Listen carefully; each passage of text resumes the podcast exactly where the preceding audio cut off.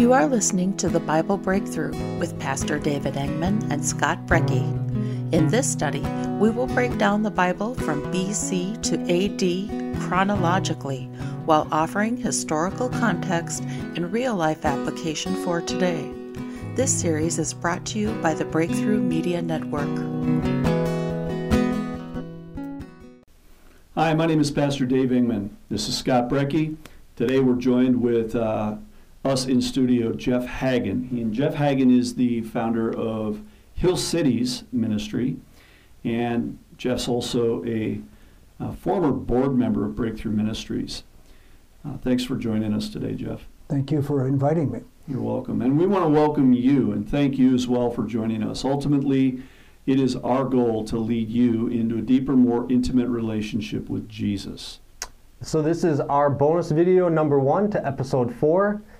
Uh, here we will be discussing various topics that came up as a result of the scripture we covered today in episode 4. Also, the show notes will be linked in the description of this production. In this episode, we will read Genesis 3 1 through 24 and discuss, and we discussed the beginning of humanity with man and woman in the garden. And here we see how deception and confusion lead the man and woman to sin and its consequences. So, three questions you should be uh, asking yourself as you listen are what is it saying? What does it mean? And how can I apply this to my life? And before we dive into this discussion, let's pray. Lord, your word teaches that the Holy Spirit will lead us into all truth. Lord, we pray you do just that. Amen. All right. So let's review the main or key points of Genesis 3 1 through 24 that we read in episode four. Uh, we talked about uh, the man and the woman, uh, both sin, uh, deception. We talked that as one of the key points. This is where deception enters. Uh, the serpent, through the serpent. Then we talked about disobedience, sh- uh, doubt and shame, mm-hmm. how they hid as a result of that, blame. the blame game started. We talked about God's judgment, um, the fact that paradise was lost, uh, the consequences uh, that were uh, handed out to the serpent, to the woman, and then to the man. So today we just want to have uh, open dialogue about that. And we uh, certainly invited Jeff in to be a part of this discussion. So uh, let's go back and just dive in a little bit to what we started out with. If, if we look at the first, in the order of sequence of scripture we read today, we read about uh, the serpent entering. Let's see where this discussion leads. Either of you got any uh, insights to to that part? Well, um, so um, I just, you know, I just think it's kind of interesting that we should maybe even make it clear that who we're talking about when it says the the serpent. So, um, because I mean, we think of a serpent as a snake, and you could say that as a literal uh, aspect. But I just thought that we would bring up um, uh, a verse down back in Revelation from uh, Revelation 12 9, and it says that this great dragon or the ancient serpent is called the devil or Satan, the one deceiving the whole world. And he was thrown down to the earth with all his angels. So I just want to make it clear, like, you know, when it mentions the, the serpent, that this is the devil, but um, also that, you know, he's he's obviously very sneaky, very sly, but um, what do you guys think? Do you think he's actually talking about a physical snake or what do you think that looks like? I mean, I don't know. Never. I, I just when I just hear the word serpent, I just think snake. So I don't know. What do you guys think? Do you think that was an actual snake thing, or did it look different than um, than uh, later on, like we had discussed before? So. Well, I've got my opinion. But what about you, Jeff? Well, I, I have a, a, a let's call it a beginning of opinion, and that is is that the first of all the serpent was, in, in Hebrew, they use the phrase a chaos creature. Hmm. So the idea that the, the, the serpent comes to bring chaos into the lives of people. God had an ordered system, He had a plan, He had purpose for Adam and Eve to rule the earth, to subdue it, and the serpent comes in to into their lives to deceive them and to create chaos. Mm. Okay? And Uh, I would say I think that Genesis, like Revelation, like Ezekiel, like Zechariah, there are parts of it that probably should be taken symbolically. Okay. And I think that uh, a serpent can communicate the craftiness of the animal, um, that the way he, he can deceive and, and create deceit and confusion. So I think uh, it, it stands for something. That would be one idea. So in other words, you don't think the serpent was the snake with legs? Well, it could have been. It okay, have been. but I haven't seen too many serpents walking around with legs. But you know, again, you know, this is before the fall, Yeah. and there were, you know, let's call it uh, Doctor Dolittle type people, I suppose, walking around. I like that. I like that. Yeah. Well, we read about the fact that uh, he was shrewd, so uh, he was the shrewdest of all the wild animals that the Lord God had made. So what, is, what do you think that means? well, I'd like to add a piece on that one. Mhm. You know that um, he's shrewd, he's crafty, Mm-hmm. uh, he's a a spirit that was so crafty. It says that he was able to deceive one third of the angels. Mhm. And so, you know, Adam and Eve, um, you think, why did they get suckered into this? Um, Yeah. somehow, the Satan was able to drive a wedge between those two, maybe sensed some weaknesses in their relationship. Mhm. It is interesting that the man is was supposed to guard the garden, it says, and he's probably uh, uh, tending the tree while the the serpent is seducing the guy's wife. Mhm. He's not doing his guarding at all in this situation. He's Not doing his job. yeah, yeah, yeah. That was a good point. That was a good point. So, so ba- just to back up where you said that, you know, that the devil or Satan was able to basically trick a third of the angels. Like that makes me think, like, what chance do I have? Like, man, if he was able to, to seduce a third of the, or, um, uh, the trick uh, a third of the angels in heaven, hmm then I'll probably pretty easily um, deceived. So what chance do what chance do I have? Like what? I mean, what am I supposed to do about that? I mean, man, that sounds like well, someone who's a lot cleverer, maybe smarter than I am. I mean, this was a, a, you know, if you read through the Bible, you know that the enemy, um, Satan, was an uh, an angel, a very high-ranking angel, maybe the highest-ranking angel, um, and he fell away. So I just want to like encourage me that there's hope, right? Yeah. Encourage me that there's hope that okay, my goodness, like if if if he can do that, how do I know I'm not being deceived? yeah. You know, so how do I know? How do I know I'm not being deceived? Well, you know, Jesus is the answer to every problem. Okay. You know, Yeah. um, he he has masterfully, masterfully deceived the world of, his, of even his existence, Mm-hmm. which is one of the uh, greatest deceits. You know, I don't. You know, he- he, he's convinced the, most of the world that he doesn't even exist. But then he operates in darkness. You know, and Jesus called him uh, the greatest uh, deceiver ever. He's very good at what he does. hmm And so, you know, uh, what chance do you have, right, is your question. And I'm just like, you, without Jesus, you don't have a chance. Hmm. I mean, really. Yeah. It's he's Jesus is the equalizer. He's the great force, right? And and that brings me to the thought of this. Uh, Can I add something there, Dave? absolutely.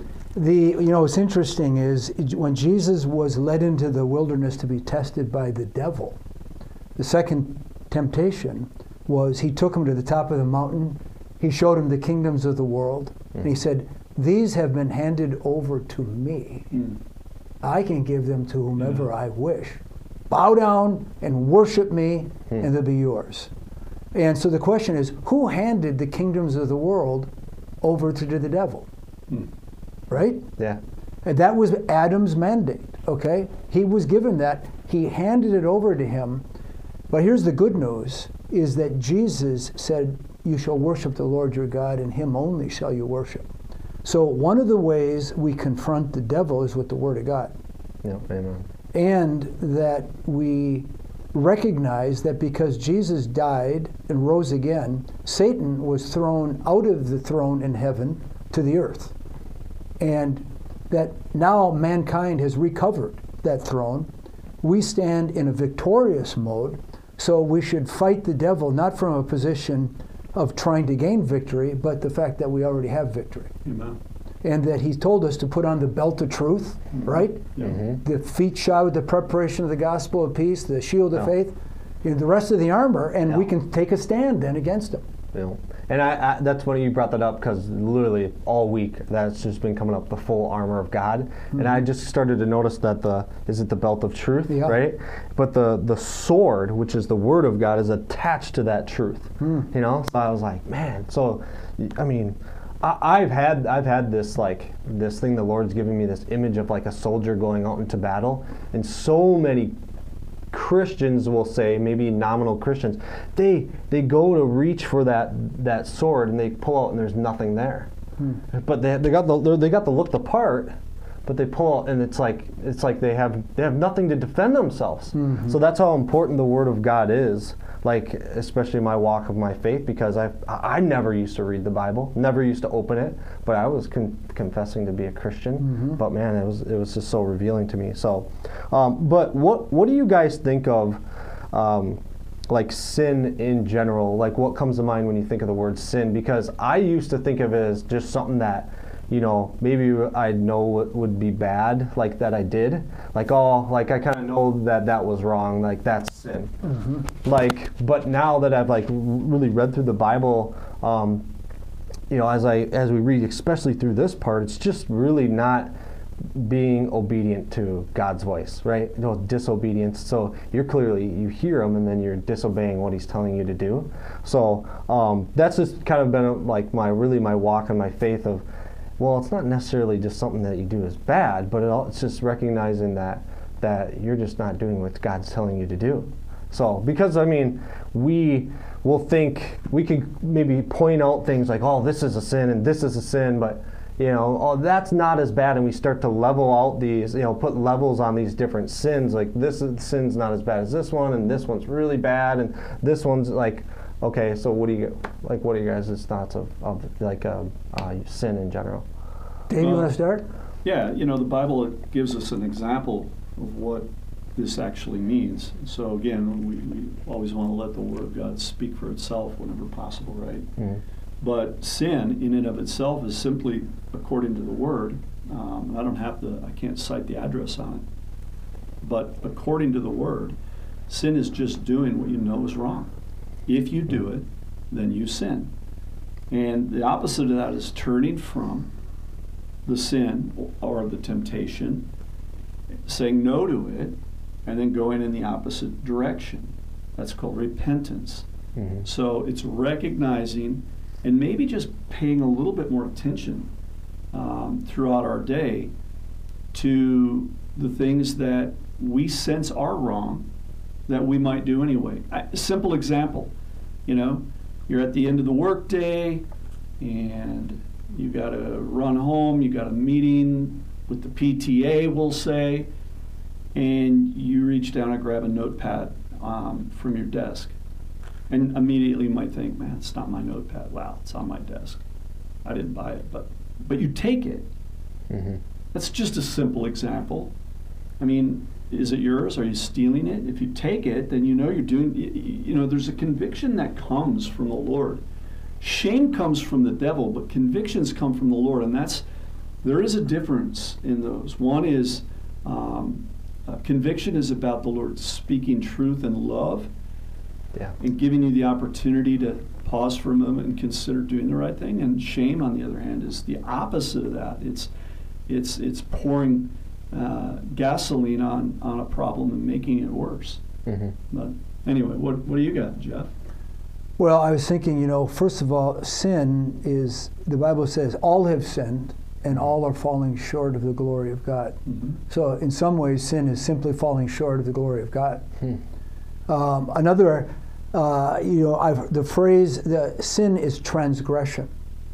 And so you, you step across a line Mm. that is there. God says, here's the line, don't step across it. Don't touch I mean, don't take that tree, that apple. Yeah, yeah. It's a clear transgression. That's good. So I wanted to go back to a point where you talked about uh, um, the difference between um, sh- shame and conviction. Right? Was it those two? so this just like comes to my mind of really like easy to understand. So it would be like for for me, I got two daughters, right, growing up, uh, little little babies as they grow up, and next thing you know, they're going from crawling to standing there, walking around, and and when they get close to that that oven, I tell them, no, no, hot, hot, hot, don't touch that because I know that if they touch that, they're going to get burned.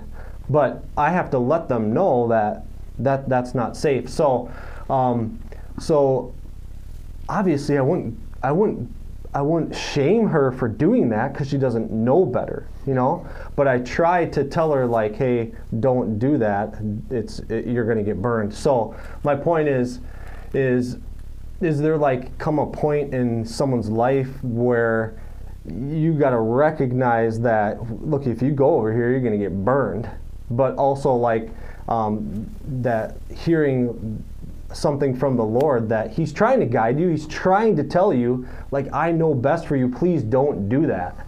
You know so um, so my question would be is how do we how do we recognize it that that what is from the Lord that the guilt part and the shame part? Because I I've I would dance around sometimes in in my life where I would feel the conviction of the Lord and then I also would have guilt and shame and but but I just sometimes like I don't know I couldn't like tell the difference. Like you said it was like pouring gasoline on on uh, the situation rather than like a, a loving father would say hey please don't do that you know? So so how do you like how do you tell the difference? Is it just like a feeling that comes to you or or what? Have you had that happen in your life where you've you've been convicted or you've felt shame or guilt on something You want to try that one first? No, I want you to do it. first. Well, I'll tell you, I, you know, a conviction is really an acknowledgement. First of all, let's just say this. The Word of God says that God put the knowledge of Himself in all man, mm-hmm. right? So every human being has no excuse before a holy God on the final day of judgment.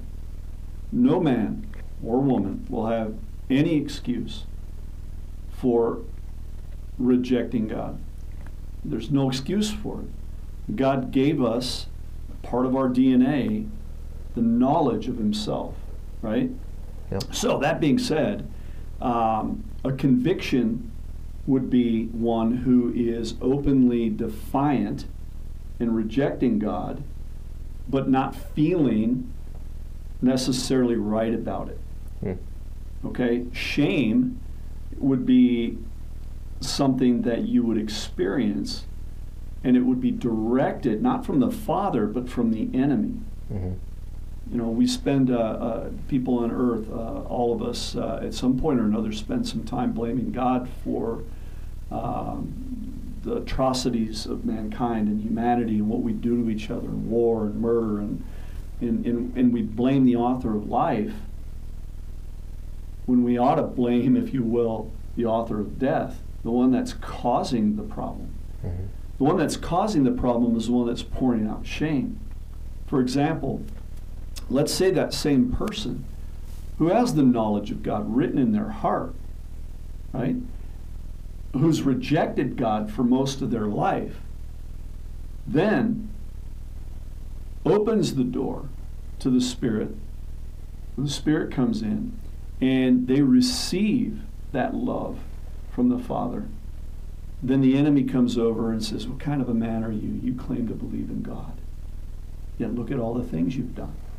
And then starts to name the things the man's done. Now, he starts to receive that and feel shame. And then, if, we follow the same pattern, we can see the same pattern. The enemy comes in, he provides deception, and from there, um, we have a choice to obey or disobey Mm-hmm. uh, what we know to be true. Um, then we doubt. Uh, when we doubt and disobey, shame is poured. usually on by the enemy, not by God. Yeah. And then we hide from our shame, and some people never get out of hiding from their shame. They don't feel worthy. Um, and then, of course, uh, at some point, maybe maybe at the final judgment, they begin to blame the reason for which, you know, they're being convicted. Mhm. So, the other part of it is this conviction. Think about conviction. Jesus is known as the advocate, right? He's the he's the uh, ultimate attorney in heaven on the final day, right? When we stand before God at the Bema seat of Christ, which is called the mercy seat, Jesus is there representing us, and there is a verdict that's handed down, and we are either convicted of being one of His or convicted of being one of the enemies. So conviction is is really tied to um, law. I mean, really, the law. Hmm. I don't know if that helped explain it. I don't know if I have the answer completely, but that's my rendition of it. Yeah, I mean, I would just add that there seems to be a little bit of a process of how guilt and shame functioned in this situation in the garden, where the Satan said, um, "If you take this bite, you Mhm. will know good and evil." Mhm. And so then she, the- all of a sudden, Eve is thinking, ah, the apple is good to the eye, good for food, able to make one wise. In the back of mind, she's thinking, and I'm going to be equal with God. I'm going to, I'm going to be right next to Him. I'm going to be part of ruling this universe. And, um, and then they, when they take it, their eyes are opened. They feel guilt and shame. Okay, and the shame was that they knew they were naked. You know, where they, now they know something about good and evil. And you know, shame wasn't even on this planet, or guilt, until this fall. Mhm. And so, uh, as Dave said, shame is a feeling of inadequacy that I feel small and I'm not measuring up, where man was never meant, you know, f- to feel like that. So, um, and I do think too that the enemy keeps using shame to keep people from God because they feel like they they aren't measuring up. But the good news is we all fall short of the glory. You know that it's He died for the sins for our, all of our sins, and that you know while we're sinners, Christ died for us. Hmm. So we don't have to clean our act up and to feel worthy. You know the gates are wide open to come as you are. Yeah. Wow, that's that's good. I like that, Jeff. Let's talk about the paradise that was lost. Mm. God's judgment. Then the man, Adam, named his wife Eve because she would be the mother of all who lived. And the Lord God made clothing from animal skins for Adam uh, and his wife. Then the Lord God said, Look, the humans have um, the humans have, be, have become like us, knowing both good and evil. What if they reach out, take the fruit from the tree of life, and eat it? Then they will live forever. So the Lord God banished them from the Garden of Eden. And he sent Adam out to cultivate the ground from which he had been made. After sending them out, the Lord God stationed mighty cherubim to the east of the Garden of Eden. And he placed a flaming sword that flashed back and forth to guard the way to the tree of life. This reminds me of our recognition as a human race of something we once had that we desire to have again but can't. And we want that. We desire that. What we had in paradise. What we want is what we had. And so we continue, um, you know, we continue to, to, to, to fight for that, but we recognize without Christ we can't ever have that. So uh, that's just a thought that I've had about that when I think about the paradise being lost. humanity wants something that they once had, but have yet to be able to attain. Mm-hmm. Uh, the- the idea that God removed them from paradise, He took them out of paradise, and then He guarded the gate of paradise with that flaming sword. Hmm. Because what would have happened if, Jeff, they would have taken a bite of that fruit from the tree of life? What would have happened? Yeah, I think it was an act of grace and mercy that he put that angel there because they would have lived in a state of uh, living death. Hmm. You know, kind of like, uh, I don't know, like a zombie environment, Hmm. you know, with constant, continual corruption. Yeah. Yeah. We'll talk about, you know, that, uh, is it three 15? fifteen? Yeah, why don't you talk about that for a second? Ah, you know, that, I think that is the acorn that grows into an oak tree in the scriptures. That the DNA of all of Scripture is built into this. This is the first prophecy. Mhm. He's speaking to the serpent, and he's saying, There will be hostility between your seed, and in Hebrew, that the word is sperm, and the sperm of the woman. Okay? And so he will crush your head, and you will bruise his heel. And so you have something that is a opening of the gospel that God is promising that there will be someone coming from the woman but a supernatural seed. So in other words, God's seed and he would come to destroy the the authority that Satan had seduced away from Adam and Eve Mm. and he that so the the drama has been played out in history um, through you know you think about Cain and Abel and in First John it says Cain who was of the evil one and slew his brother and why did he slay him because his deeds were evil and his brothers were righteous you know so Cain and Abel Jacob and Esau you know the the Judas and Jesus you know this has played out through history and by God's grace, Christ struck the winning blow. Hmm. And that was the prophecy of it found in, Mhm. Yeah. in 315. All right. That's good. It plays out, you know, even through the book of Revelation, Mm. where you have Christ and the Antichrist. Yeah.